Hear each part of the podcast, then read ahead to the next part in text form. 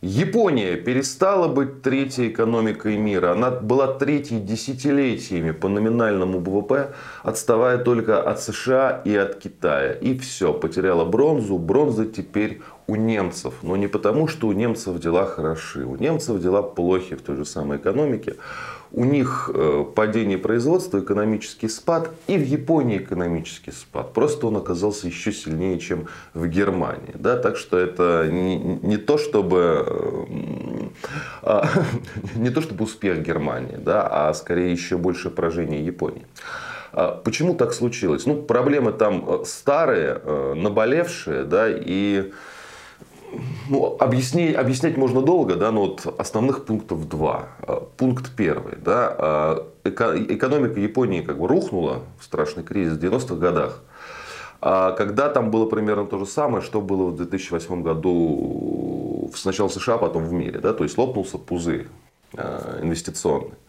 И после того, как она из этого кризиса вышла, она не смогла вернуть себе прежние позиции. Почему не смогла? Потому что конкуренты э, подняли голову. Конкуренты это Китай, Корея, Тайвань, даже Сингапур.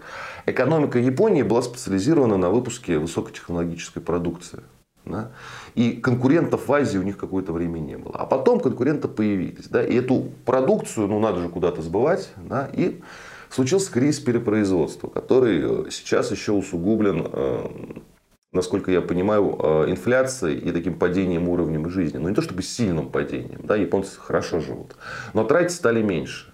И вот то, что они стали меньше экспортировать, внутренний рынок эту разницу съесть не может, да, потому что японцы стали меньше тратить. Но это вот как бы первое такое чисто экономическое объяснение. А второе, японцы стареющая нация.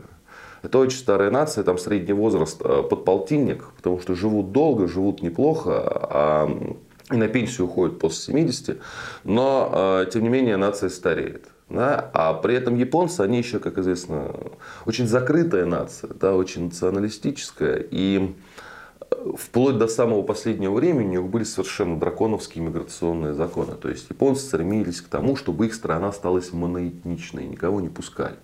И какой-то либерализм в этой сфере, да, то есть какие-то первые мигранты, какое-то облегчение получения вида на жительство начались несколько лет назад. Вот как раз как меры э, по борьбе э, с кризисом, да, вот этим долгоиграющим.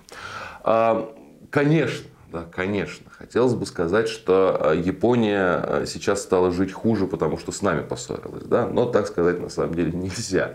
Потому что да, у нас с, ним, с ними упал товарооборот, но у, них, у нас с ними не такой большой был товарооборот. Да? То есть мы сейчас там примерно на 10 миллиардов торгуем, ну торговали на 20. Да? Не, небольшая разница. Да?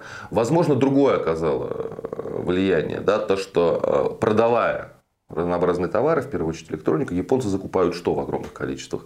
Энергию и продукты.